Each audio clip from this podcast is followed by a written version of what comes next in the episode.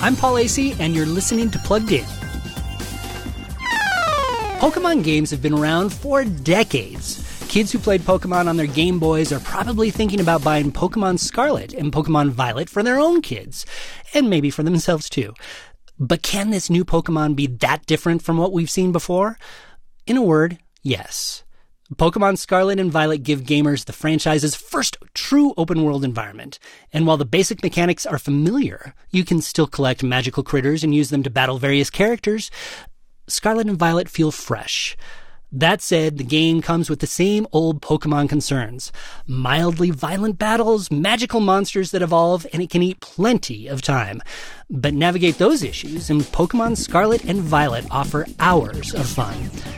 Want to catch all our game reviews? Go to pluggedin.com slash radio. I'm Pikachu Asay for Focus on the Families, Plugged In.